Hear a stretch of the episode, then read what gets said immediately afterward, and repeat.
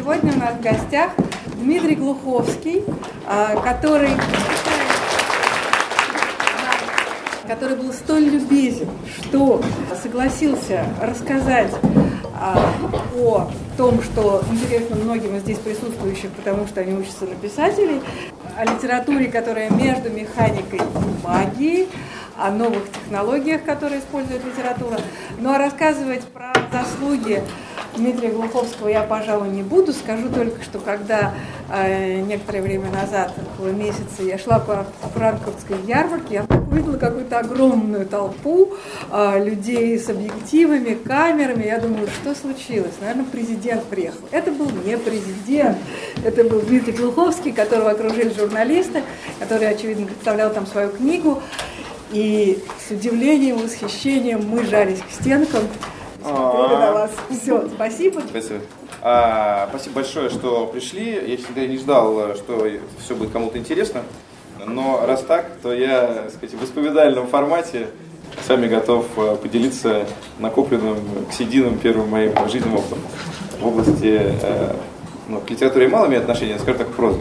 Заявленная тема у нас между, значит, метание литературы, собственно, между магией и механикой. И с моей точки зрения, это как на, наиболее точно, пожалуй, отражает э, мои какие-то попытки разобраться с тем, откуда э, берутся сюжеты, как они вынашиваются, как они превращаются в, э, в, ну, в роман или в повести э, и так далее. Я, наверное, чтобы не быть слишком академичным, буду рассказывать просто о том, как это происходило у меня, вот. И потом, а, наверное, какие-то, какие-то выводы, обобщения, которые я на своем опыте из этого всего делал, а, буду озвучивать.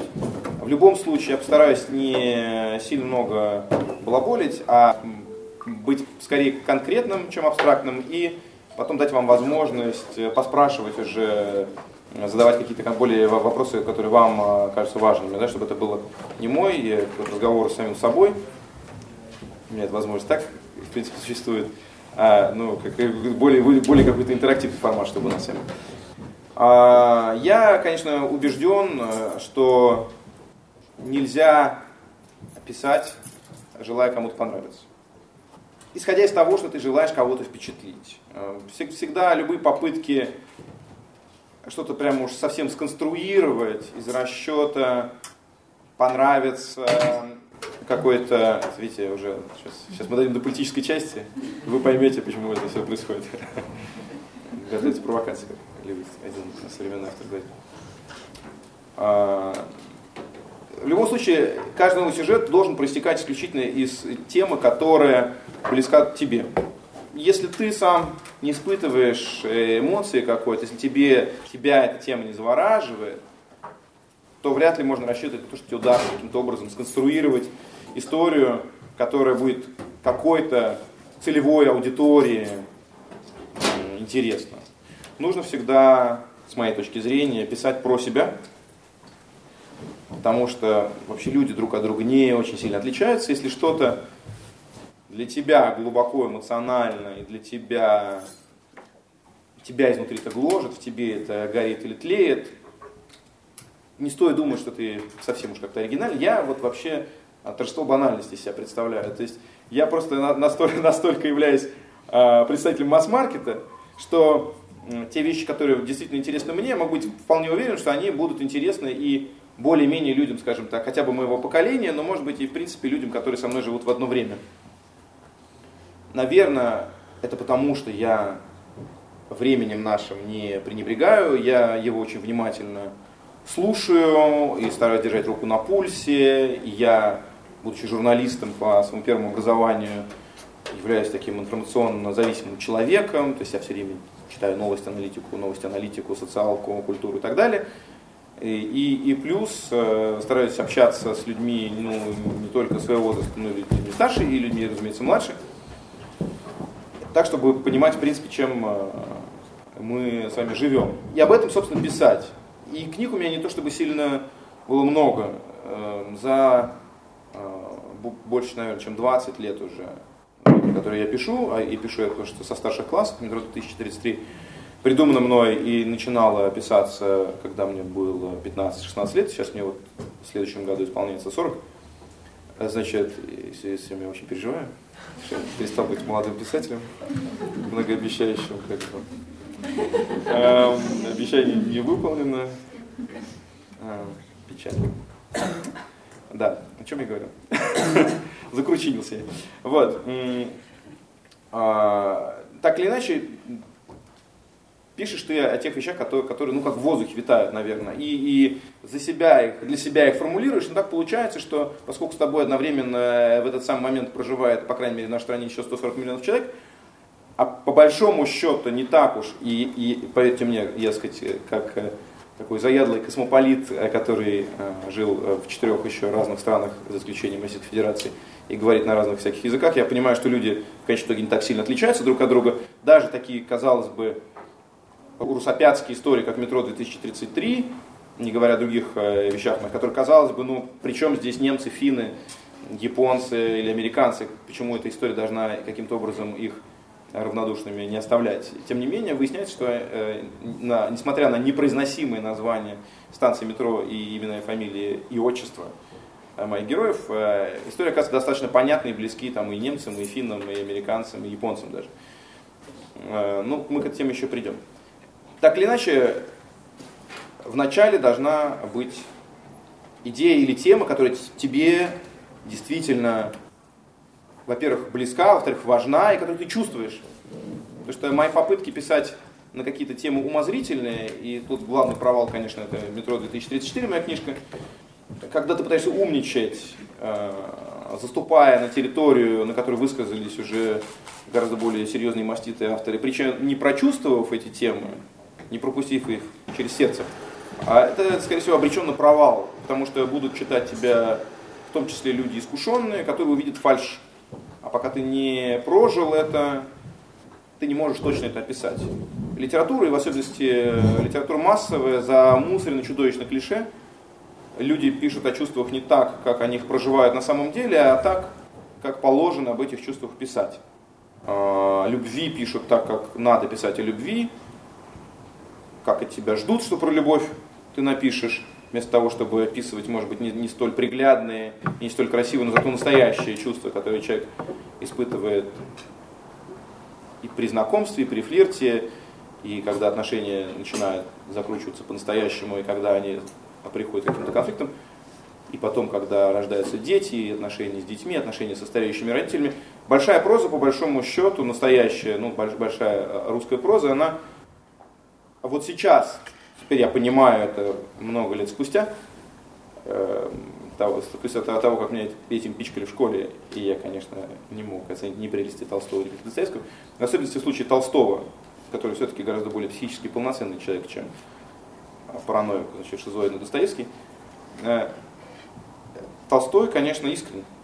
Он, он пишет о, о чувствах, э, так как люди действительно, ну как сангвиники, наверное, люди с более-менее, значит, э, сбалансированными эмоциями, как они их действительно испытывают. И то, что ты испытываешь, находясь у смертного адра, значит, э, своих родителей, и что ты испытываешь, изменяя или обнаруживая измену, и что ты испытываешь, держа на руках младенца.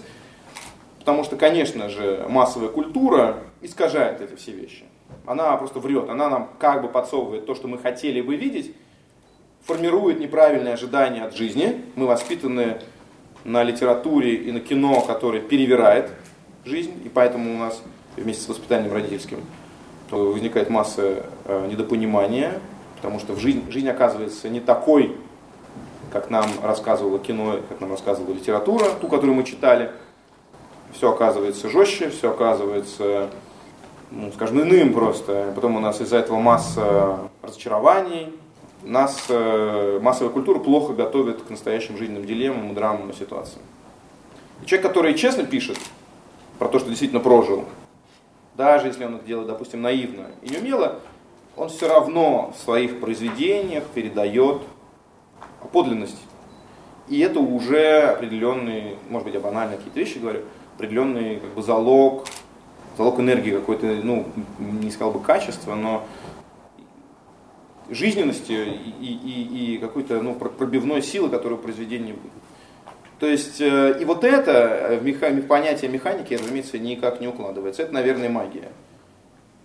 Невозможно точно каждый раз определить, откуда к тебе приходит сюжет, с моей точки зрения. Сюжет может быть и построен, но тема должна быть, повторюсь, э, личной и тобой э, прочувствованной. Сюжет уже начинаешь ты, конечно, с годами все более опытно и, и, и умело конструировать. Есть, разумеется, правила, и правила эти вам здесь, я думаю, что преподают.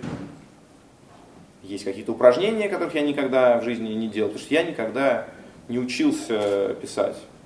Я учился журналистике, но я учился журналистике в Иерусалимском университете. Там была совсем другая журналистика, на которой э, русскую речь не давали и литературу не давали, поэтому мое, к сожалению, образование ограничено школьной программой и ну, литературной, и тем, что я дальше как бы читал, и чем я интересовался теми, теми а, и жанрами, и теми направлениями. Вот. А, и сюжеты, наверное, их можно строить по каким-то правилам. Есть какие-то дальше. То есть, ну, эти, эти вещи, скажем так, я не тот человек, который, который компетентен здесь. Да? Я могу рассказать о том, как я это просто э, для себя открывал. Я не знал, например, что существуют жанры. Я не знал, что есть низкие жанры высокие жанры. Я не знал, что есть...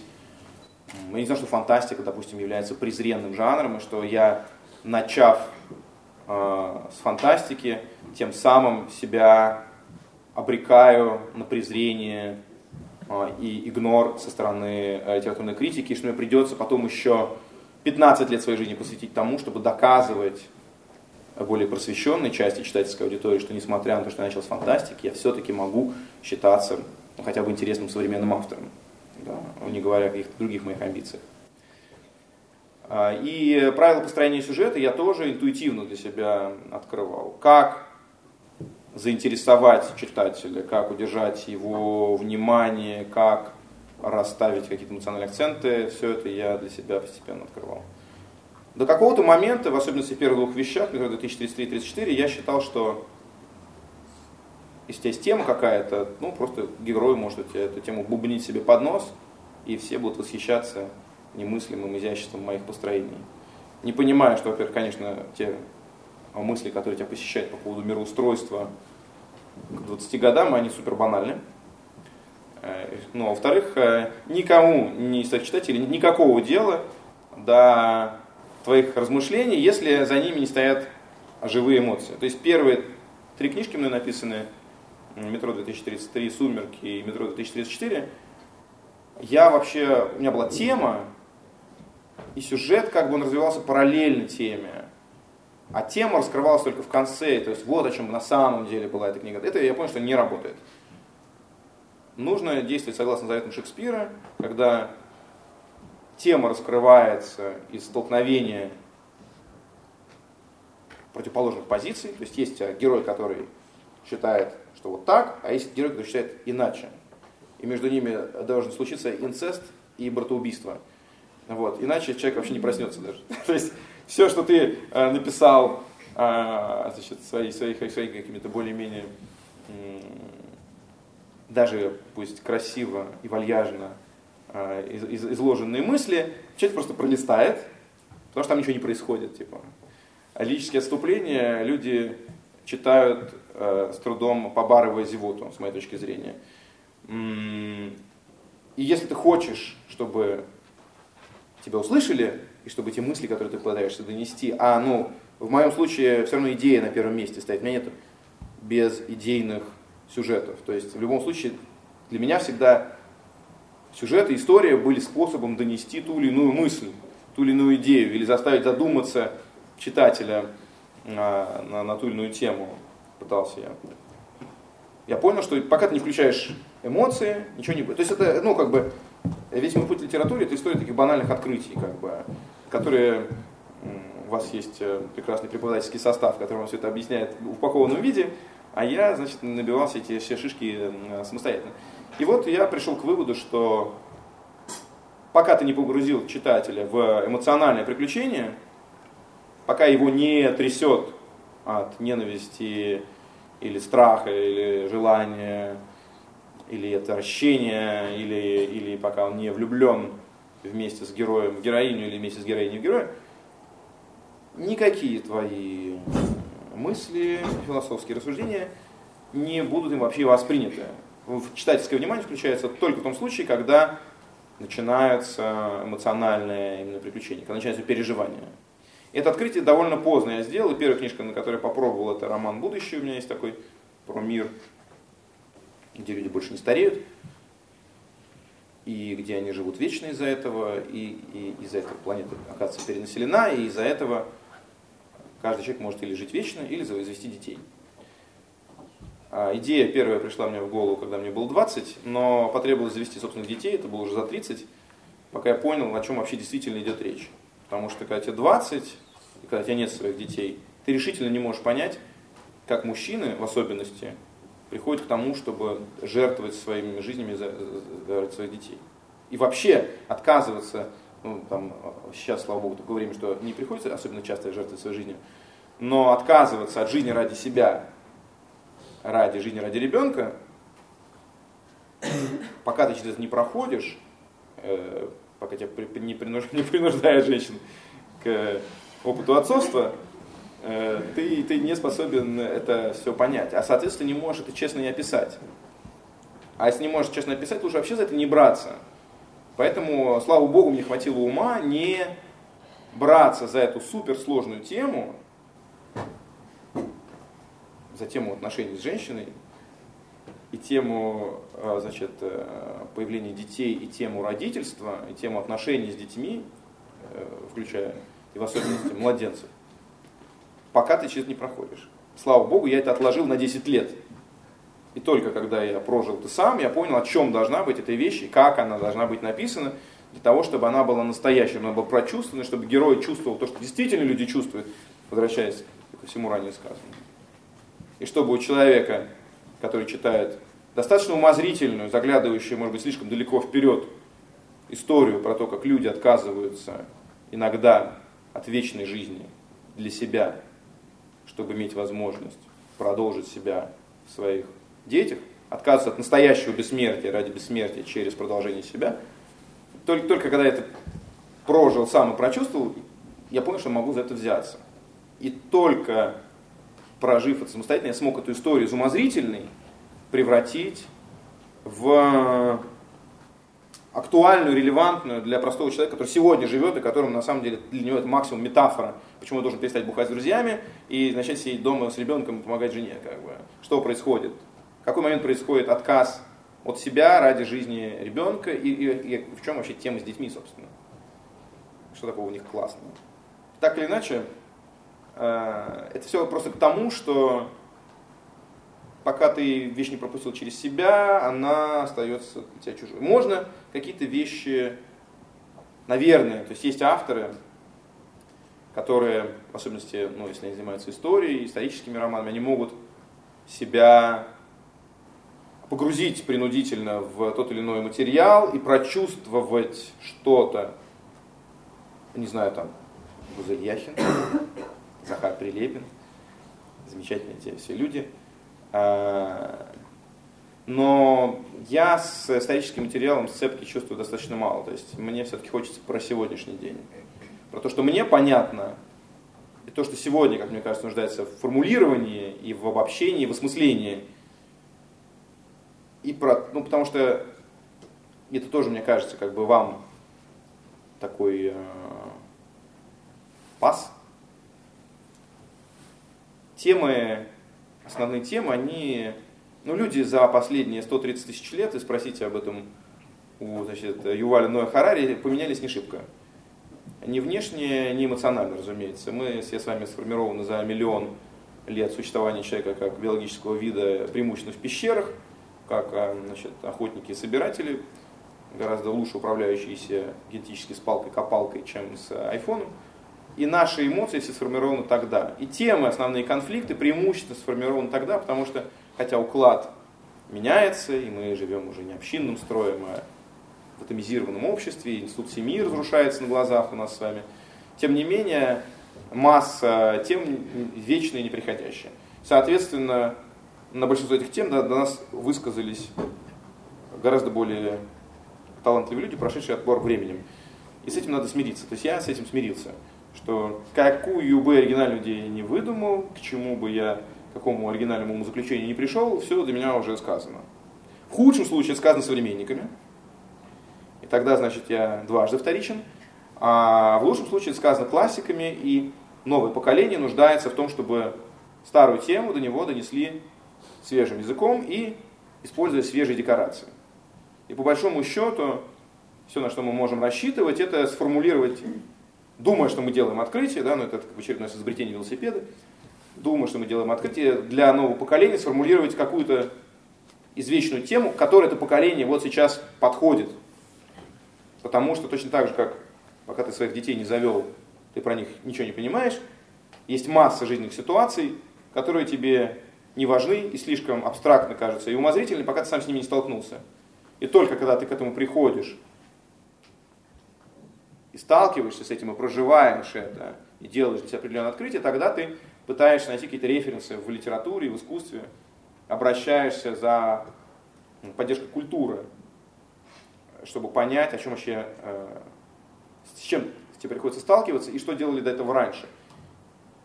И вот эта попытка опереться на культуру, обратиться к прежнему опыту, аккумулированному в культуре, в литературе, в кино и так далее, театре. Это настолько же важная функция искусства, литературы в частности, как и желание пережить приключения эмоциональные, которые в жизни ты не можешь сейчас э, пережить. И, наверное, это два основных повода или причины, чтобы обратиться к книге или, или к э, фильму или к, к спектаклю. Осмысление, обобщение своего опыта, осмысление, соотношение своего опыта с опытом других людей, живших до тебя и дальше продвинувшихся по жизни. И проживание и слэш или, а проживание какого-то опыта, который, который у тебя еще нет – которую, может быть, я хотел, по проживанию какой-то эмоции. А, про механику что-то я решил не говорить с вами про механику. Тема заявлена, если у вас какие-то будут более конкретные вопросы, я думаю, что к механике мы перейдем, когда вас уже да, ну, какая-то конкретика э, будет интересовать. Вот. Я, такой немножко у меня, извините, я, конечно, не готовился к этой лекции, понятно. Эм, такой немножко сумбурчик, но я зато стараюсь, э, и может быть, чуть ли не впервые для себя а, это все каким-то образом а, формулировать. Потому что обычно, разумеется, в особенности, когда ты об этом говоришь в интервью, ты формулируешь таким образом, чтобы достичь, ну я журналист, а, значит, э, ты формулируешь таким образом, чтобы достичь максимально нужного тебе эффекта. То есть ты это формулируешь так, чтобы достичь максимального вирусного потенциала, ориентируясь на репост, условно говоря. И Э, разговаривая с журналистами, ты вряд ли как бы склонен к какому-то такому как раз искреннему э, формату, исповедальному, когда ты сам э, пытаешься в себе разобраться по-настоящему. А литература такая вещь, ну, то есть про, просто объяснить, как ты э, складываешь истории или как ты занимаешься самопиаром, и трудно понять вообще, из чего эти истории на самом деле складываются. Откуда берутся герои, и, и за счет чего какие-то книги становятся популярными, и, и люди с ними живут, а какие-то нет. И я до сих пор этого, на самом деле, до конца сам не понимаю. У меня так получилось, что первая моя вещь, которую я написал еще в школе, по большому счету, в старших классах и там в институте, метро 2030, она до сих пор остается самой моей э, популярной и известной широкой вещью. То есть она и там в России там тираж под миллионы, и она на всякие иностранные языки она переведена. И чтобы я, как, как бы я не совершенствовался с моей точки зрения, и чтобы я для себя не понимал, не открывал, никакая более поздняя вещь моя такого же вирусного потенциала не, в себе не раскрыла, и такого же эффекта не достигла, и такой аудитории не достигла.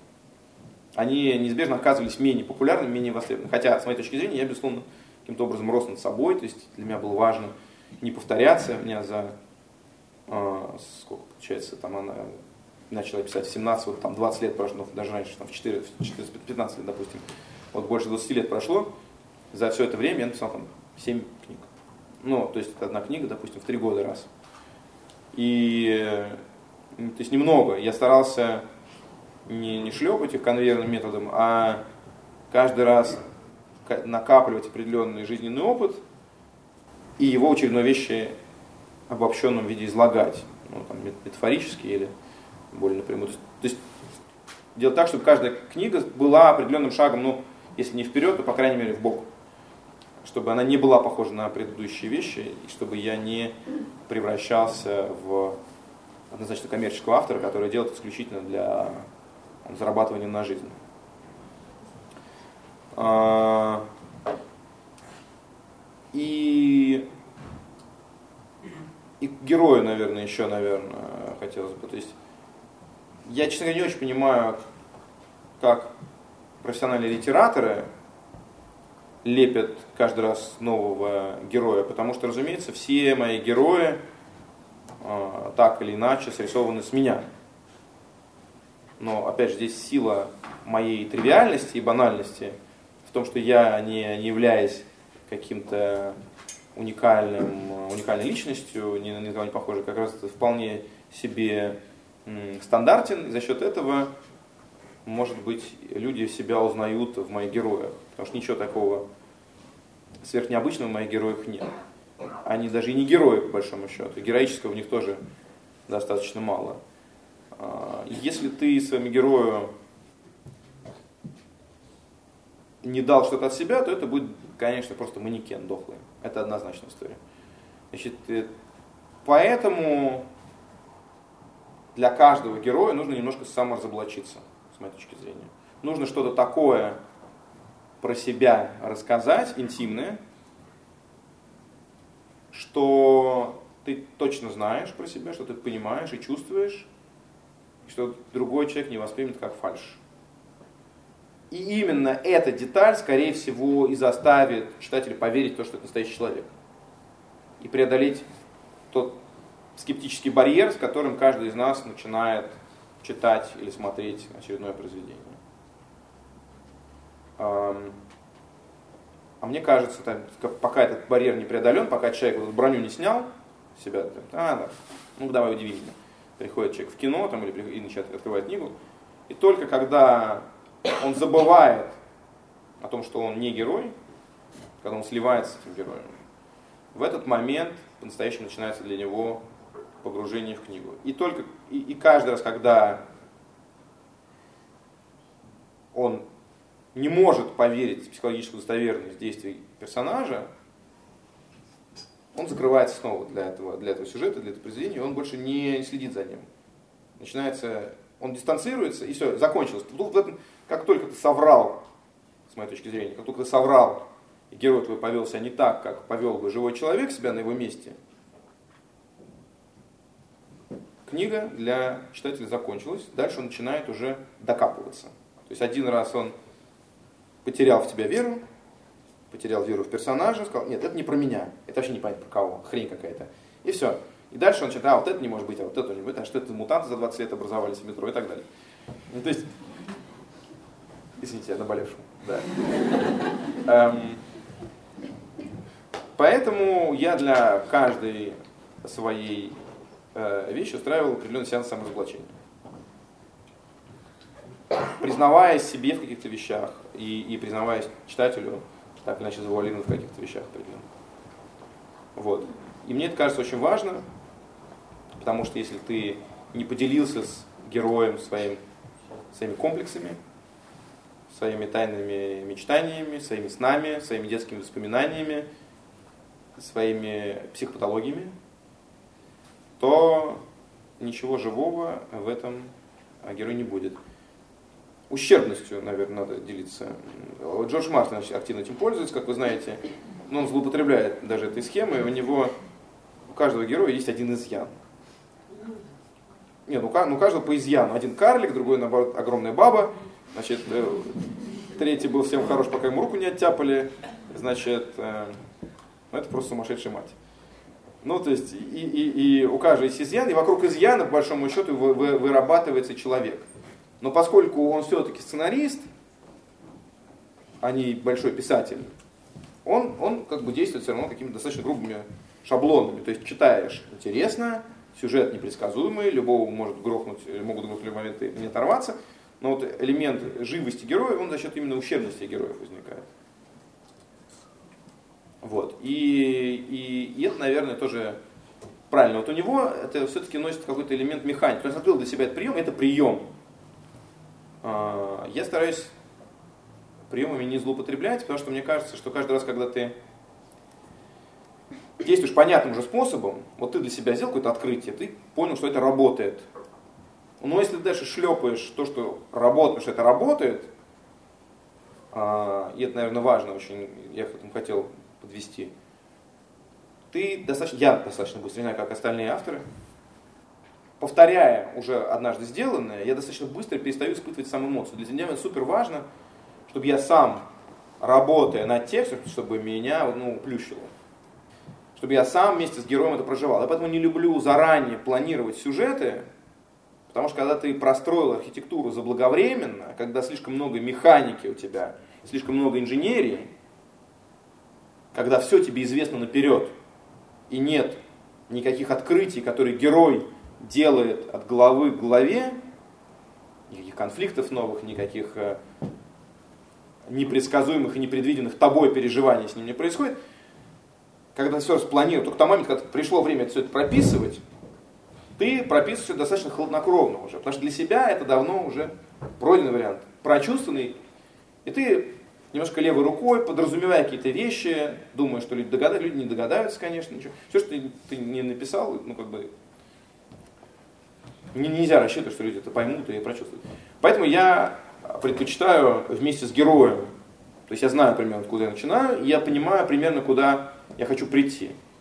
Только позволяя герою пройти через э, все эти открытия и вместе с ними все это пройдя от главы к главе делать открытия, ты можешь рассчитывать на то, что самые эти эмоции ощутишь, и это электричество, которое накапливается у тебя статическое, значит, на, на, на клавиатуре на твоей и на кончиках пальцев, что оно каким-то образом перейдет в экран, в текст, собственно.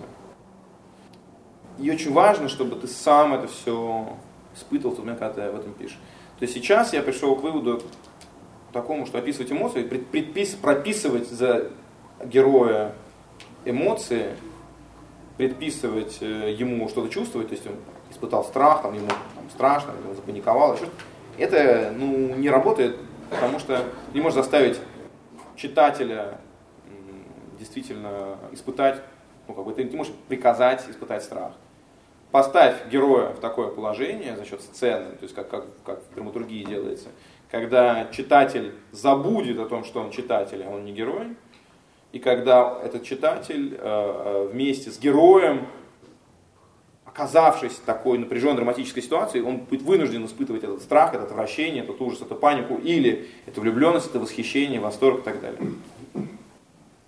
И это тоже такое достаточно позднее открытие мое, начиная с романа «Будущее», который я сделал для себя и который с тех пор... А это, это, это приводит к определенной многословности, потому что проще написать «запаниковал», чем э, погрузить э, читателя в воспоминания детские герои, потом увидеть, как они реперкуссиями какими-то возвращаются в нынешнем э, времени. И почему описать те чувства, которые к панике придут, заставить человека, допустим, вместе с героем ощутить клаустрофобию или отвращение, или, или наоборот восторг и нежность какую-то, или там слезу пустить. Это сложнее, это дольше, но это приводит совершенно к другому опыту чтения и проживания текста, прием вот это или нет, я не знаю. Может быть, в какой-то степени прием, но опять же это все к большей степени имеет к, к волшебству, чем э, к э, алгоритмам. Вот. Значит, э, подводя итог этому всему, я хочу сказать, что не стоит заниматься изучением креатив райтинга, думая, что это вас будет кормить. Это не будет вас кормить. Значит, 7% э, авторов, публикующихся в Соединенных Штатах Америки, живут за счет своей творческой деятельности. Остальные работают программистами, журналистами и пишут свободное от работы время. А в России статистика еще хуже. А, поэтому не стоит думать, что фабрикация сюжетов будет оправдана финансово. Нет. Главное, единственное, что должно, мне кажется, стоять за желание писать, это желание писать. Если у вас есть какие-то темы, с вами произошли события, вы что-то прочувствовали, прожили, что требует изложения, что требует. То есть, ну, и большинство наших писателей как бы не могут явить собой образчик, исключением Сергея Минаева, а какой-то, какой-то, ну, такой успешно, успешный, успешного образа, какой-то богемной жизни и так далее. То есть это, скорее всего, достаточно такая будет задрочная жизнь. Вот, печальная. В лучшем случае вот франковская ярмарка, как Майя правильно ответила, отметила.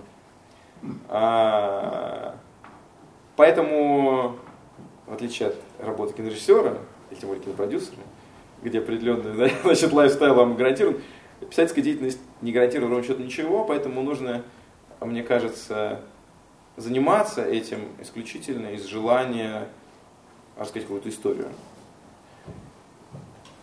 И если у вас есть ощущение того, что вам есть что сказать, это будет интересно не только вашей маме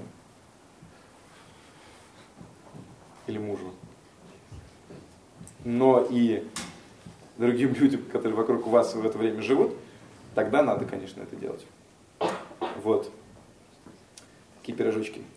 Эм, я думаю, что я, этот, я хотел сдержаться от монолога, но знаете, как это, не остановить поющего Кобзона, ну, в каком смысле же, конечно, да. Эм, я завершаю монологическую часть э, своего выступления. И давайте перейдем к какому-то более интерактивному формату. Люди начинают засыпать, прятаться под столы. Я, я хотел бы, чтобы да, мы с вами закончили какой-то более такой интенсивной ноте живой. Если у вас есть вопрос, ну, все, да, мы будем считать, что тема раскрыта? Автор? Абсолютно. Окей, значит, молодец. Э, как всегда, как, как троечник со школы, понимаете, главное как бы затереть. Э, приходишь неподготовлен на урок, но если ты можешь э, строить предложение с достаточным количеством депричастных оборотов, ты молодец. Значит, эм, давайте тогда перейдем к какой-то части такой диалоговой. Добрый день. Э, Здрасте. Мой вопрос заключается что испытывает автор, когда видит приложение своего произведения, прозы, в киносценарий? И насколько большая разница? моя личная история взаимоотношений с, кинома, с кинематографом, она очень длинная, драматическая и, и пока несчастная. Э, у меня первый раз пытались выкупить права на экранизацию «Метро 2033» 8 лет назад. Э, это была, ну, сначала был Тимур Бекмамбетов, потом это была американская компания Lionsgate, которая сняла э, игру, не, не, не игру престолов, как называется, Голодные игры. Голодные игры и, и вот эту всю историю значит, про вампиров, сумерки. Я значит, был дурачком, сказал нет, и потом понял, что как бы, они как раз искали, что следующее, и, и, и вместо меня сделали голодные игры. Сидел бы я сейчас не здесь, а в Гарварде, наверное, если бы я сказал тогда да. Но ладно, в общем, я считаю, что к моменту мировой славы тоже надо подходить подготовленным. Да, с уже заниженными оценками и повышенной адекватностью. Конечно, я был бы совершенно не в адеквате, если бы со мной случилась всемирная слава тогда. Слава Богу, что значит, значит, этого не произошло. Значит, те сценарии, которые я видел, написанные по мотивам моих произведений, написаны были мной. А поэтому я к ним относился с симпатией сдержанно. Я, я говорю, вот здесь неплохо, говорил я себе. Эм, или здесь может быть получше. А, эм, так что как, какого-то разочарования не было. Кроме того, я изначально, честно говоря, ну, то есть, надо понимать, что я, помимо всего прочего, я еще журналист, и как журналист я, конечно, все время нахожусь как бы над этой историей, и я все время думаю о том, как мне донести до людей. Тем более, что я хотел всегда с собой сохранять вот это право на эксперимент. Знаете, ну, писатели очень часто становятся заложниками своего амплуа, как, как и актеры.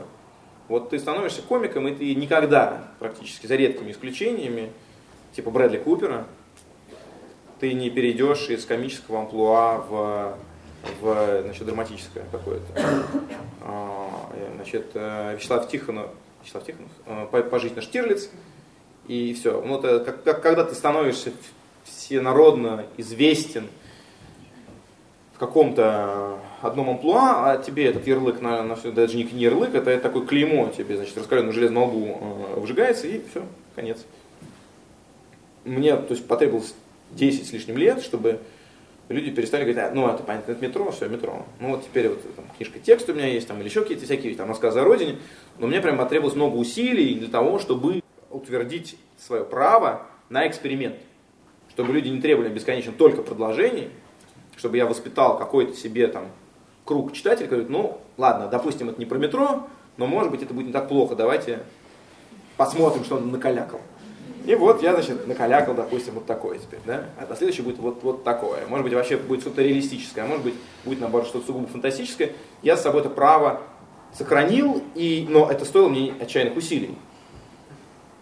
Вся моя писательская стратегия, есть же писатели стратегии, она сводилась к тому, чтобы составить за собой право на свободу выбора, что дальше вообще, да? Не становиться заложником читательских и издательских ожиданий. А, и кино в этом плане а, для меня было прежде всего способом популяризировать просто литературу, то есть первоисточник. Вот и все. То есть, если честно говорить, не то, что я такой, господи, я увижу этих мутантов теперь на экране. Какое счастье, что я никак не мог себе представить, и вот я сижу в кино, я вижу, это же волшебство. Нет. Я, я думал о том, я думал о том, как э, сколько людей посмотрят, и сколько людей узнают про книгу, и сколько людей прочтут книгу. И как я стану всемирно известен за счет того, что меня экранизировали в Голливуде. Драматургически это совершенно разные формы. А, в этом плане. Э, совершенно разные формы. Но я немножко учился, самоучился, самоучился по самоучителю киндраматургии, и мне кажется, более-менее разобрался в этой во всей истории.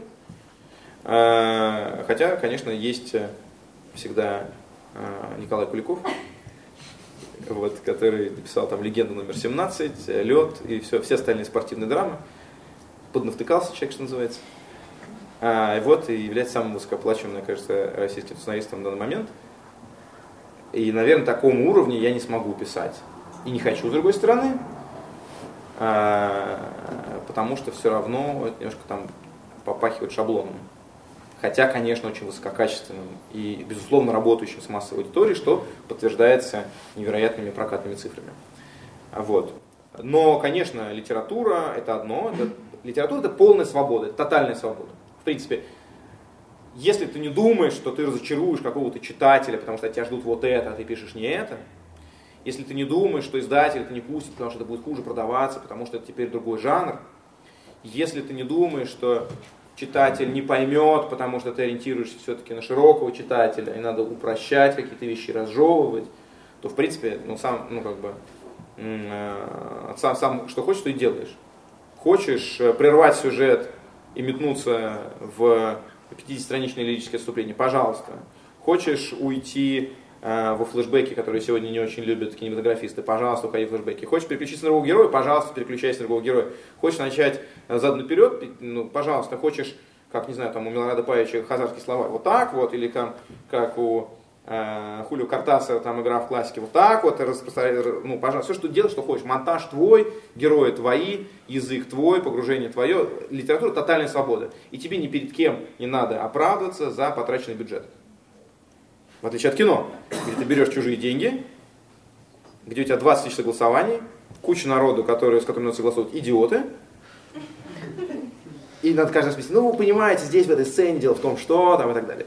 И говорит, ну это же, я не понимаю. То есть, мне это не близко. Или там, это не будет, там, люди не пойдут на это. Давайте уберем обнаженную грудь. Или э, Мединскому это не понравится. Это, кстати, сейчас очень распространенная э, причина так или иначе изменять свой сюжет в кино. В литературе, пожалуйста, валяй, делай, что хочешь, и до сих пор, за редчайшими исключениями, типа поваренной книги анархиста, э, книги издаются вне зависимости от э, того, э, значит, как разворачивается их сюжет, и называется ли Путин там плохим человеком или нет. Пожалуйста, я периодически его называю плохим человеком, и книги у меня, тем не менее, из продажи пока не изымались.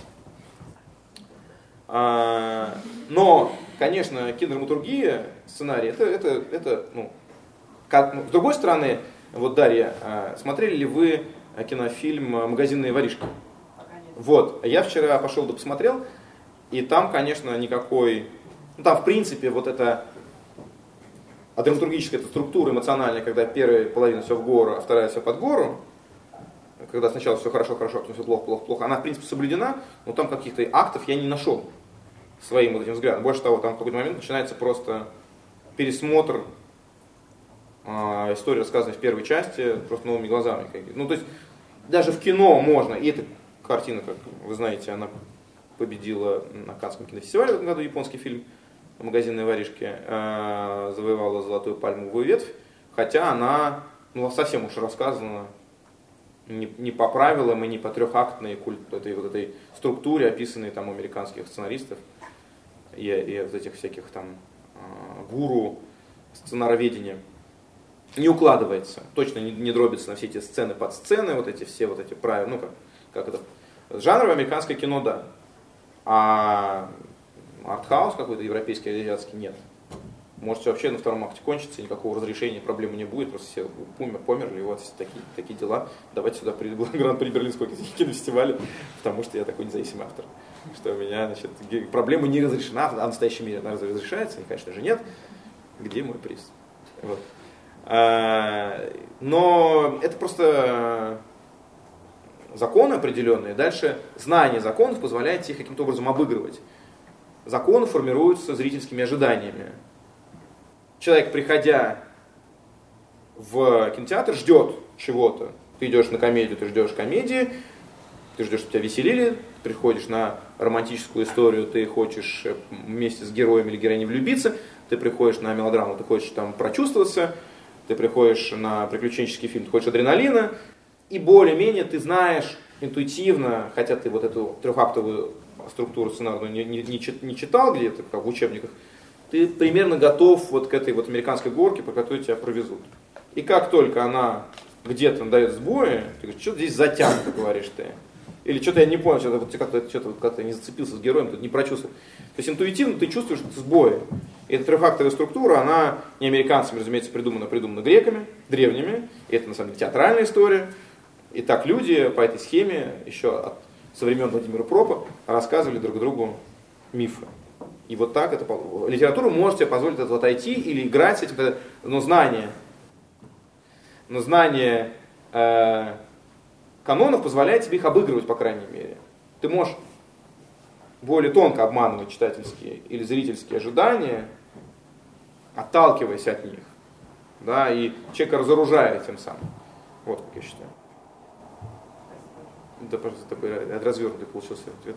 Да если вы говорили, что Мудор 2033 это вот начало нашей карьеры, и что есть произведение лучше, почему именно эта книга... Спасибо, вы неплохо держались. Именно эта книга была и остается самой популярной, самой известной. Ну, здесь есть несколько объяснений этому. Во-первых, она просто про любого молодого человека и про часть девушек. Эм, это, это по большому счету, то есть можно говорить, что это о том, как э, мир существует после ядерной войны, но по большому счету это история про то, как ты покидаешь родительский дом, и ты не знаешь вообще, в чем твое, где твое место в мире, чем тебе заняться. Потому что что с ним происходит? А он думает, что, то есть, ну, вообще первая, первая версия книги, которая заканчивается посередине ровно сюжета, э, когда он приходит на этот полис, его там, э, потом была концовка изменена, его там убивают случайной пулей это вообще очень странное, это вообще не, ну то есть, э, каждый раз, когда я видел, как в сетевых библиотеках метро 2033 заносят в категорию боевая фантастика, у меня просто кровавые слезы шли и, и кулаки непроизвольно сжимались, а, потому что, конечно, боевого там нет вообще ничего. В финальной версии книги, хотя он там запускает эти ракеты, но в первой версии книги он просто идет от станции к станции и бубнит себе под нос. Ничего не происходит. То есть это путешествие от станции к станции под землей, да, атмосферная, мир сгинул, мы значит, существуем на его обломках, тоска по утраченному былому величию, могуществу и красоте. А, ну, пожалуй, все. Но а то, что наполняет это делает историю как бы понятной и близкой, то есть это, это выходит человек, пытается, ну, он покинул отчий дом и пошел, отправился во взрослый мир. А там кто во что гораздо фашисты-коммунисты, религиозные какие-то сектанты, каждый пытается его на свою сторону перетянуть, а он все это время пытается понять, а я вообще, ну вот, что я должен в этой жизни делать? мне чем заниматься, как мне, и самое главное, мне кажется, это понятно любому человеку от 14 до 30, как мне правильно понять свою задачу, свое место в жизни, чтобы не упустить шанс, как мне понять, кем я должен быть, стать, найти место свое. И это, это для любого абсолютно человека понятная история. И она, этот поиск, эта история делает э, книгу близко любому. Не мутанты и не экшен как бы компонент, который там отсутствует практически. Там, конечно, ну, там, там есть какие-то моменты по фану, типа вот это Москва, мы ее знаем такой, и вдруг она преображается. Такой эффект узнаваемого какого-то окружения, который вдруг преображается. Но почему немцы тогда читают эту книгу? В Германии тираж метро 2033 там за полмиллиона, и в Польше тоже. Это не про них, это как бы про нас. Они это в Москве не знают, они в этом метро каждый день не ездят. Тем не менее, это читают, и для них это понятная история, близкая, эмоциональная, какая-то э, достаточно, достаточной степени э, яркая и понятная. Вот. Ну, плюс, конечно, компьютерные игры, которые еще привлекли миллионы человек. Да. Да, у меня два вопроса. А, первый вопрос. А, вы сказали, а, да, что вы журналист, и что на литературе вы не зарабатываете. А на чем вы зарабатываете помимо написания книг? Я не сказал, что я не зарабатываю на литературе, я прекрасно зарабатываю на литературе. Я сказал, что вы не зарабатываете на литературе. Первый. И второй вопрос. А какое участие вы приняли в создании серии книг по метро, которая сейчас продолжает развиваться, и принимаете какой-то прямо сейчас? Ну, я вычитал, отредактировал первые 30 книг. Потом я понял, если я продолжу этим заниматься, я больше своих книг не напишу. Поэтому я это делегировал другим людям, и, и после, последующие там, 5 а, или 6 лет этот проект уже существует, как бы живет своей жизнью. Но это и прекрасно, я считаю. Потому что метро, единственный из всех моих историй, оказался такой как бы крауд sourceable какой-то и, и такой фанфик ориентированной истории. Не все у меня вещи такие. Да, книги будущее, там не напишешь ни предисловия, ни послесловия, и там не очень понятно, как этот мир дальше а, развивать. Все темы, которые в нем существовали, высказаны. Тоже, разумеется, то же самое как бы и с там, сумерками или там, с текстом и так далее.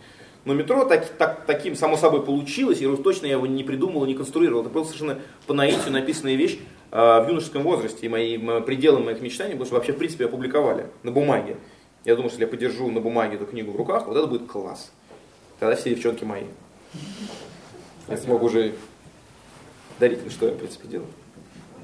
Первый. Что о чем говорить? Книги, я так понял, у вас есть книги, есть игры компьютерные по метро, есть, э, э, что у нас еще есть, возможно, фильм, какая еще деятельность интересна? Ну, э, как монетизируете, вы имеете виду? Что? Как монетизируете или что? Нет, в принципе, чем вы занимаетесь? А, чем я занимаюсь?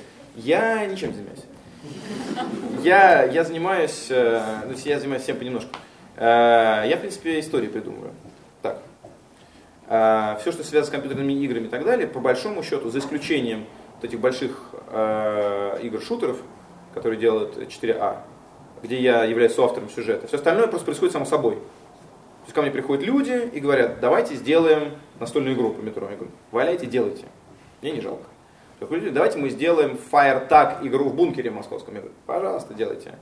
Потом приходят люди, говорят, давайте мы сделаем игру для ВКонтакте. Я говорю, пожалуйста, делайте игру для ВКонтакте, для, сделаем мобильное приложение, делайте мобильное и так далее. И, но это происходит только с метро.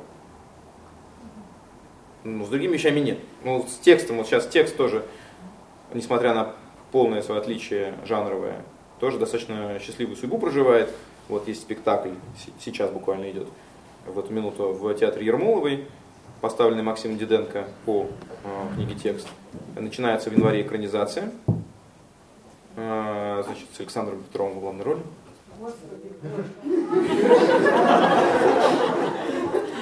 А, вот.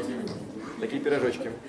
Вот, и, и, э, ну и так далее. То есть вот, вот э, книга тоже живет достаточно удачной и другой совсем э, жизнью.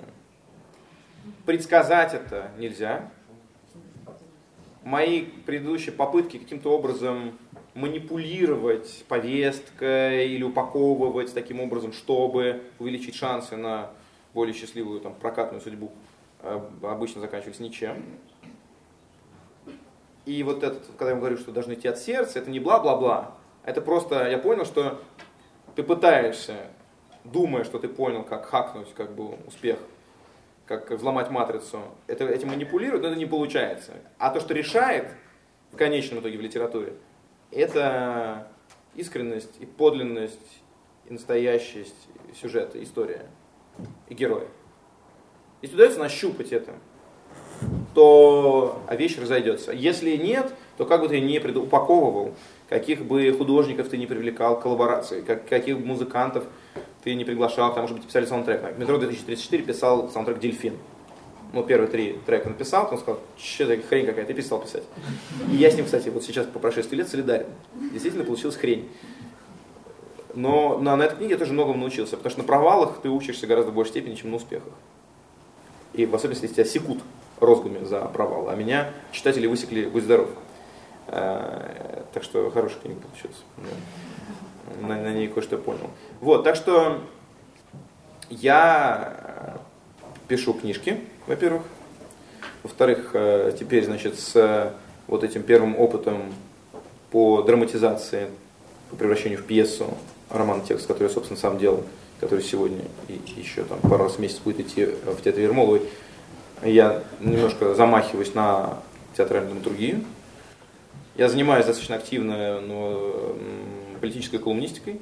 Пишу там для, в данный момент для новой газеты, для СНОБА и в европейскую прессу. Франкфуртер Альгемайне пишу. Писал еще в Цайт, Фокус немецкие, газетку Выбор еще в Польше писал. Ну, в общем, э, всякое такое. Ну и плюс э, под выход книги я пишу куда угодно, включая там Playboy, GQ и так далее. Э, так сказать, э, чтобы в момент выхода книги быть на слуху, потому что если ты экспериментируешь, нужно каждый раз доказывать издателю, что да, это отступление в сторону, шаг в сторону, но все равно определенный успех вещи гарантирован. То есть не можешь взять, просто бросить ее. Потому что иначе начинается казус Татьяны Устиновой, которая из детективов там переквалифицируется в серьезную прозу, или Марининой, и уже далеко оказывается не так востребована, как просто прозаик, чем, чем как она была, когда была детективщицей. И это такой как бы притча в языцах, которые издатели обычно тебя стращают. Говорят, ну смотри, с тобой выйдет вот. Ну, ребята, я же, я же взрослел, посмотрите, я уже седой, мне скоро 40. Я хочу писать серьезную прозу. Тебе говорят, а кушать ты хочешь? Ну и дальше вот как бы такой, конечно, хочется кушать. Но хочется и развиваться, да. Как вы для себя решаете, определяете, понимаете, а, как воспринимать а, критику, кого слушать, кого не слушать? Выложить болта на нее. Это, это, знаете, это метафорически сказал. Эм, игнорируйте ее. На критику не Во-первых, надо ну, заключение, конечно, Галина Юзефович. Эм, да, передадим ему привет. Э, значит, дело в том, что критик – это настолько же предвзятый человек, насколько предвзятый обычный читатель.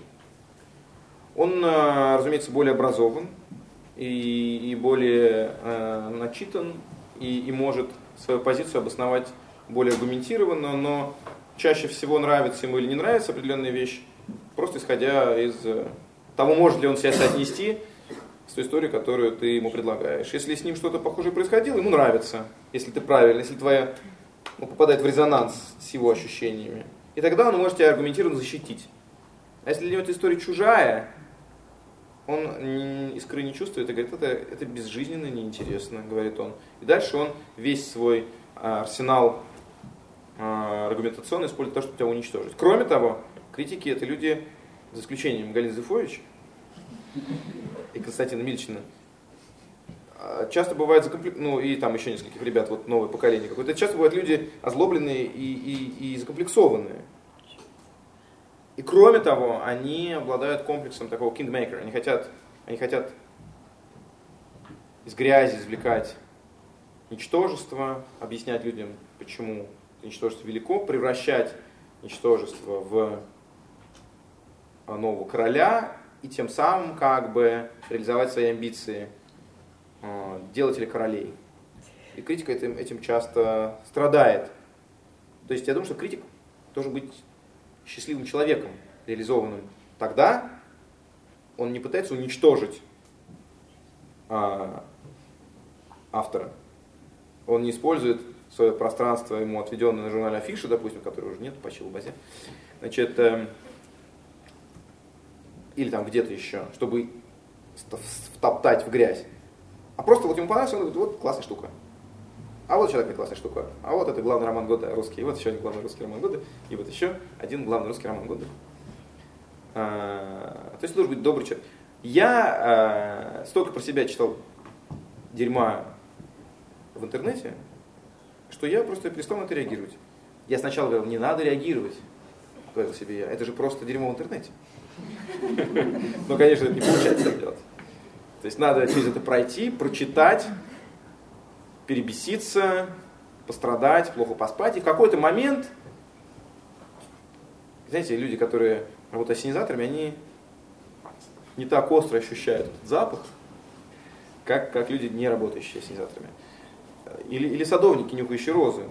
Их, их нюх тоже притупляется. Реакция на постоянные раздражители снижается, это мы проходили в школе по биологии. А, и, и то же самое с критикой.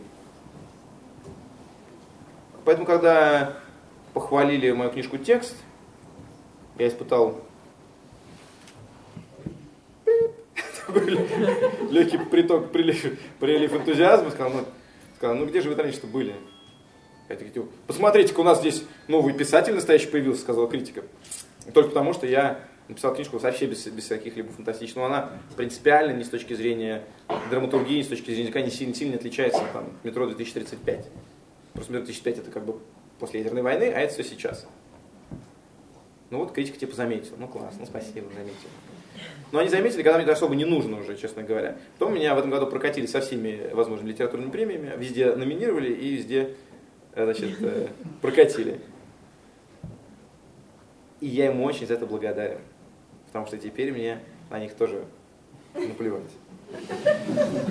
Понимаете, я испытал такой легкая, легкая взволнованность, когда меня номинировали на большую книгу. А сегодня, например, меня, а, вчера, вчера меня прокатили даже премии сделаны в России. Отдали Гузель Яхина. Ну ладно. Господь им судья, как говорится.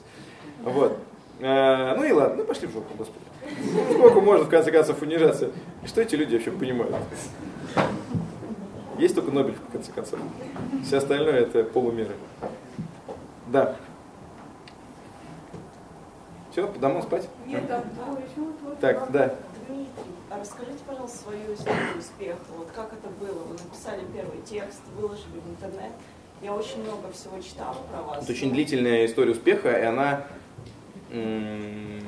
она такая не взрывообразная. Это не как э, Коля Воронов, который написал песню «Белая стрекоза любви», и, и через неделю его позвали к Малахову. Понимаете? То есть это совершенно другая история. Это история, когда ты пишешь книгу, потом она никому не нужна, ты ее публикуешь в интернете, потом ты ставишь туда счетчик статистики, и каждый день прибавляется два человека, и ты радуешься, когда на следующий день три, потом понимаешь, что третий это ты сам. Лишний раз зашел, и книга висит в интернете с 2002 по 2005, никому там особенно не нужна, потом ты придумаешь, что это может быть сериал, ты там начинаешь делать продолжение, потом ты договариваешься о каком-то там партнерстве с какой-то, ну, в общем, я вообще не воспринимаю свою историю успеха как историю успеха.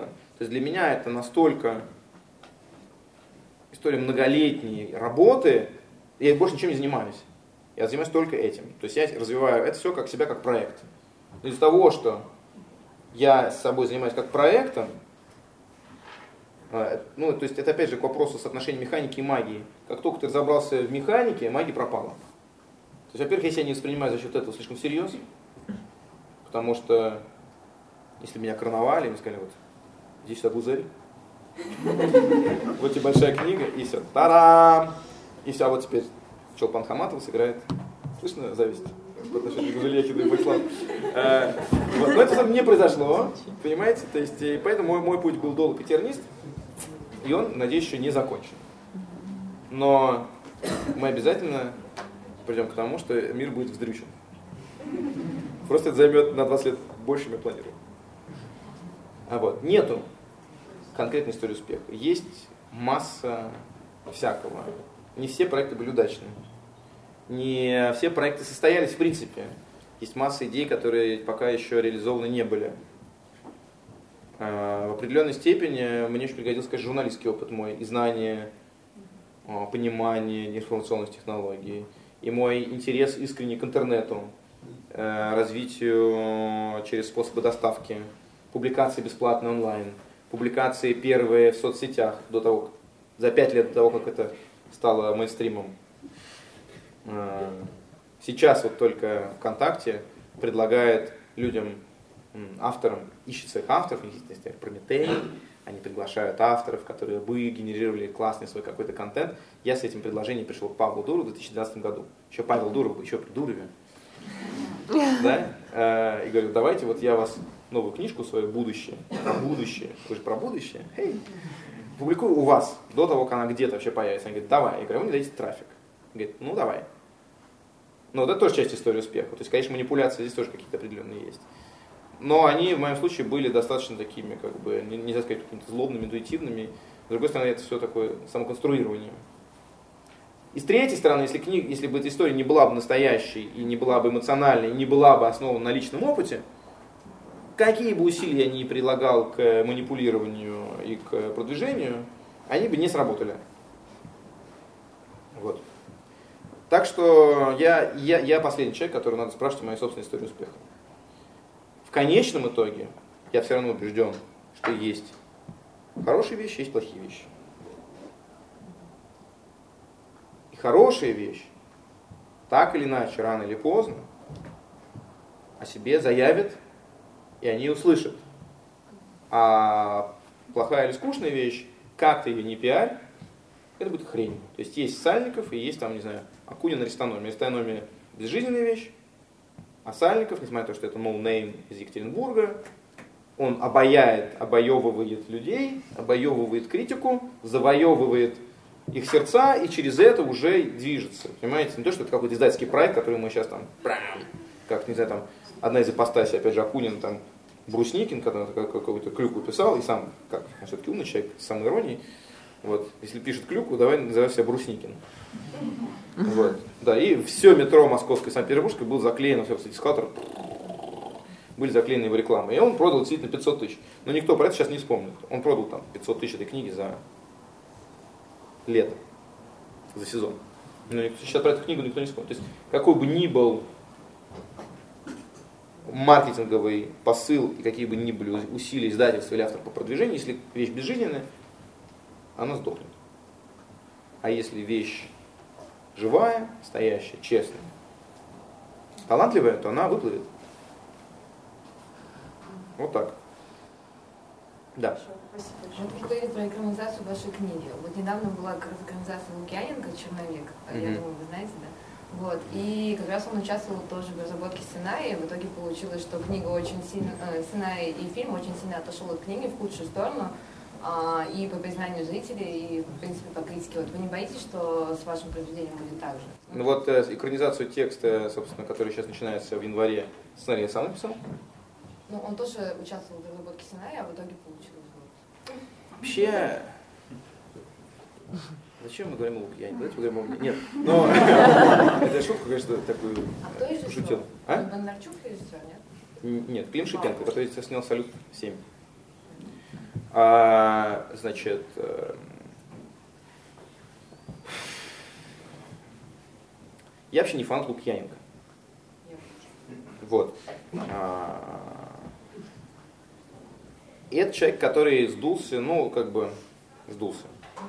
Он был когда-то хорош, мне кажется, своей наивностью такой, на том этапе, когда он был психологом из Алматы. Но когда он стал, э, или откуда он, из Алматы, ну, откуда-то оттуда. Вот. Но когда он стал популярным автором, он, с ним произошло то, что часто происходит популярными авторами. Он стал шлепать просто какие-то сконструированные, непрочувственные, непродуманные сюжеты, просто потому что people have it, давай. Издательство говорит, отлично получается, Сереж, давай еще. И он такой, пока паровоз едет, надо накидать угля в топку, то что вдруг остановится. Но и это, конечно, искушение, которое с каждым писателем, с которым каждый писатель так иначе сталкивается. Давай еще нам что-нибудь. Так что у меня нету сейчас идей. Ну давай, давай. Вот я стараюсь сказать, нет идей, как бы ничего не делать. Может ли экранизация извратить гениальный президент Черновик? Допускаю. Я не видел, не читал. Я люблю так рассуждать. Огульно не видел, не читал.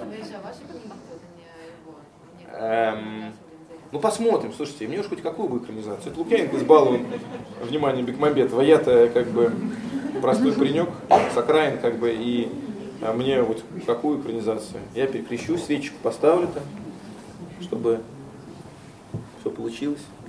Вот. Да, вот э, вопрос, совет для начинающих писателей, как проводить исследования для своих идей, если их нельзя пережить непосредственно. Вот вы сказали, что в идеале нужно самому что-то пережить. Но вот э, если говорить про вашу книгу текст, насколько я знаю, вы не сидели в тюрьме. Пока. И не работали в антинаркотическом отделе. Да. Как у вас получилось так достоверно описать эту культуру, эту среду? И вот можете какой-то совет дать, как вот исследовать некий опыт, который тебе не дано пережить, может быть, к счастью, не дано пережить самому? Ну, э, как э, актеры перевоплощаются в своих персонажей, также писатели примерно по Станиславский. То есть ты погружаешься в эту среду, и поскольку, ну, я-то убежден, что, повторюсь, уникальными нас делают темперамент и различия жизненного опыта. Потому что, в принципе, люди, ну, конечно, каждый ребенок рождается своим характером, это понятно, и уже там видно один такой, другой секой, одного, одно настроение, другого, другое настроение, и там люди по-разному. Но, в принципе, нет такого безусловного отличия одного человека от другого, которое бы делало для вас совершенно непонятным корейское кино. Там они, допустим, японцы все отмороженные в кино всегда и не показывают эмоции, как скандинавы, а корейцы, наоборот, они как итальянцы, их прямо разрывают на куски там, от всего. Да, но тем не менее вы понимаете и чувство корейского персонажа, и чувство японского персонажа. Вы смотрите там Каори Смяки, если смотрите вы Каори Смяки, смотрите Смяки, там, там, там, и, и, или, или, не знаю, что там, Великую красоту. Сарантино. И вы, в принципе, понимаете эти чувства героев. Потому что люди друг на друга, в принципе, похожи. И если ты представишь себе себя в этом опыте, достаточно узнаешь про этот мир, то ты сможешь смоделировать или ощутить, стать этим человеком, стать, перевоплотиться в этого человека. Но надо много, много читать, слушать и так далее. То есть, ну, то есть, то есть и, и в конечном итоге писатель должен обладать этим умением, эмпатией определенной, умением вставать на место другого человека, за него ощущать его эмоции. Вот. И, и здесь я думаю, что мне это помогло. Плюс у меня, конечно, были знакомые всякие люди там и сям, и э, я с ними сверял все это. Как детали, э, безусловно, мне, мне, мне требовались консультанты, чтобы достоверно описывать. Но эмоции, я представлял себе себя на этом месте, и дальше я давал, допустим, людям, которые освободились из заключений, я говорю, ну похоже. Там два сказали похоже, один сказал не похоже. Ну, я просто проигнорировал того, который сказал не похоже. И сказал, ну, зато тот, который, который сказал похоже, у него прям была сверх, действительно, он старше, а, на лет на 20 моего героя. Но он тоже, у него мама, вот как у моего героя, школьная учительница, случайно оказалась так, что у него мама, он тоже мать-одиночка у него, и тоже школьная учительница русской литературы, и тоже его посадили на 7 лет. Не знаю за что, он мне не сказал. Из отдела или тоже не знаю. Но он сказал, что это вообще вот прям вот, ну вот все, вот, вот, чувствуешь себя на месте героя, нигде вопросов не возникает по поводу подлинности или неподлинности его мотивации и, и искренности его чувств, мыслей, поступков и так далее. Что для меня, конечно, было приятно. Что мне удалось как-то прочувствовать, так что человек, который ровно то же самое прожил, он э, здесь не видит фальши. Если бы он сказал, если бы все сказали, что это хрень какая-то, тогда, наверное, мне пришлось бы пересмотреть это все. Ну, конечно, я читал тюремные форумы, я смотрел видеоблоги о том, как правильно заходить на хату. Вот. Погрузился в этот мир. И заодно понял, насколько вообще тюремная субкультура является частью нашего мейнстрима. А, сначала как бы культурного мейнстрима, да, через, там, через Лепса, через э, песни, вот все шансоны, которые на, на национальном телевидении. А потом через тот факт, что у нас же как бы, в принципе, государство, государство наше это по большому счету организованная преступная группировка. И э, поскольку ну, тотальная коррумпированность, она приводит к тому, что ментальность уголовная, она начинает проникать, как бы становиться как бы, практически ментальностью, ментальностью политического истеблишмента. И вот это вот удручающее падение уровня риторики, даже дипломатической, когда Лавров говорит там дебилами, это только одно из проявлений того, насколько вот, вот как бы эта история так, так заразила, там, с корней, да, заразила теперь же крону. Да? Вот. А, и, и именно уголовная ментальность и уголовная риторика, уголовный лексикон стали частью совершенно мейнстрима. И культурного мейнстрима, и политического мейнстрима. Это очень интересный процесс. То есть я не говорю, что это плохо, это классно. Вот. Но просто надо себе этом отчет отдавать, и это тоже такая история недоисследованная. У нас там есть ресурс Медиазона, который вообще рассказывает нам теперь о том, что происходит на тюрьме, как бы, и на зоне. Но, но мы, как э, население страны, там, треть, который в той или иной степени когда-то где-то там сидел, не до конца отдаем себе отчет в том, насколько дворовая культура сформирована тюремной культурой, насколько армейская культура, там, неформальная, сформирована тюремной культурой, и, и насколько политическая культура тоже сформирована тюремной культурой. А, и это очень интересно. Все. Ну, конечно, здесь есть гораздо более дотошные и талантливые исследователи, чем я этой теме. Но я для себя просто ее открыл, да, и, как обычно, очень удивился, так обрадовался, ну, сейчас напишу. Значит, вопрос такой, вы на самом деле он и от лица тех, кто связан, если хочет быть связан с литературой, и, и мой личный. Так как вы описали эту писательскую жизнь, она довольно безнадежное, конечно, занятие. Ну вот ты пишешь, повезет, не повезет, непонятно совершенно. Экранизирует, не экранизирует, не ясно. Если экранизирует... С Нобелем тоже все не решено до конца. Премии вообще все а, непонятно кого а, награждают. Где вы, это личный такой вопрос, а, где вы берете так необходимые любому человеку творческому витамины счастья, где подпитка, откуда? Ну, только взаимодействие с читателем. Не от аудитории, не от критики. Нет, от... только аудитор, от аудитории. Взаимодействие с читателем. Да. Взаимодействие с читателем. Но в какой-то момент, нет, во-первых, когда у тебя получается, ты чувствуешь, это доставляет тебе удовольствие и удовольствие от того, что у тебя получается сейчас, какая-то находка, метафора какая-то к тебе пришла, какой-то неожиданный сюжетный поворот, это удовольствие, оно уже в определенной степени искупает твои трудозатраты. Ну и, конечно, взаимодействие с э, читателем, когда те люди, особенно на первых порах, потом, к сожалению, а, так же, как притупляется реакция на критику, также притупляется, к сожалению, реакция на похвалы. Со временем просто. Биологически, видимо. Э, не, не все, не что ты стареешь, ну просто из-за того, что много-много слышишь про себя хорошего и плохого, и перестаешь уже так сильно радоваться хорошему и так сильно переживать за плохого. Но в особенности на первых порах ничто не может так мотивировать к продолжению, как э, живое взаимодействие с читателем. Когда люди, читая то, что ты только пытаешься нащупать, и говорят тебе, слушай, это так здорово, то я нигде такое встречал, и, и это так интересно, и, пожалуйста, еще. Пиши еще, это есть, я считаю, главный какой-то стимул. Эм, хорошо, когда это говорит не только мама. Мама тоже неплохо. Но муж или жена это уже следующий как бы этап. И друзья, и потом от друзей в интернет, и, и вот.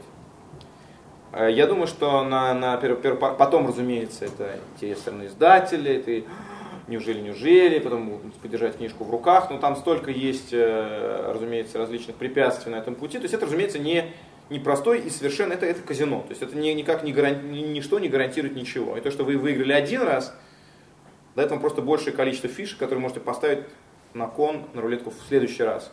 Но эти фишки могут быть точно так же растрачены, и, и, и успех вас покинет.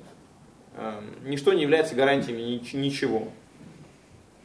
И фабриковать поликалум прежде успешных проектов тоже не гарантирует следующего успеха. Немножко позволяет продлить эту феерию сиквела. Но, с другой стороны, люди, чрезмерно увлекающиеся сиквелами, они себя теряют. За исключением, конечно, Джеки Роулинг и Джорджа Мартина, которые только себя обрели. Э, но, пожалуй, вот на этом как бы пример и заканчивается. И сиквелы набивают оскомину самому автору. И, и они лишают тебя свободы, и ты не получаешь удовольствия от работы. Мне кажется, что удовольствие от работы должно быть. Ну, то есть, а, просто если скажу, там, делать вот так, вот так, вот так, и все будет классно, и вы будете на этом зарабатывать, и все будет супер, это будет, во-первых, э, ложь и создание неправильных завышенных ожиданий, которые, с которыми неправильно вообще заходить э, на эту территорию. Если вы будете заходить на эту территорию в надежде сформулировать и высказать что-то за себя и, может быть, за поколение, если вы будете, ну, или, избавиться от какой-то истории, которая вас тревожит, потому что, конечно, литература это лучшая психотерапия. И в расчете на взаимодействие с читателем, чтобы вас просто кто-то это прочтет и оценит, потому что, конечно же, как и э, актеры, писатели это недолюбленные люди, которым нужно быть оцененным, которые ждут чужой оценки, хорошей прежде всего. Я понимаю, что здесь ни одного психически нормального человека нет, точно не я. Эм, вот, поэтому желание взаимодействия, быть оцененным, это то, что, то, что людей, то, что должно, мне кажется, вас вести. И может быть, если повезет, это будет публикация, а может быть, если очень повезет, это будет успех, а если, может быть, очень повезет, вам удастся там зацепиться на какое-то время. Ну, конечно, оттуда ледяные ветры от тебя сдувают, и и пальцы вцепляются в лед э, без специальных альпинистских э, приспособлений, и а, тебя куда-то в пропасть уносит без безвестности. Но так, так и есть. А, это не, это не работа, писатель это не профессия. Это не призвание, и это не ремесло, я вообще не знаю, что это такое. Ничего нет общего между Прилепиным и Пелевиным, кроме того, что кто-то другой умеет расставлять буквы а, в каком-то порядке вызывающему, высекающему определенную эмоцию. Там усмешку здесь, негодование, допустим, или еще что-то. Вот. Поэтому я бы на вашем месте поучился, пошел чему-нибудь еще параллельно, прикладному. Точать сапоги, асфальт пластиль, закапывать людей. Ну, в общем, такое что-то, что пригодится в нашей стране в ближайшее время. Спасибо.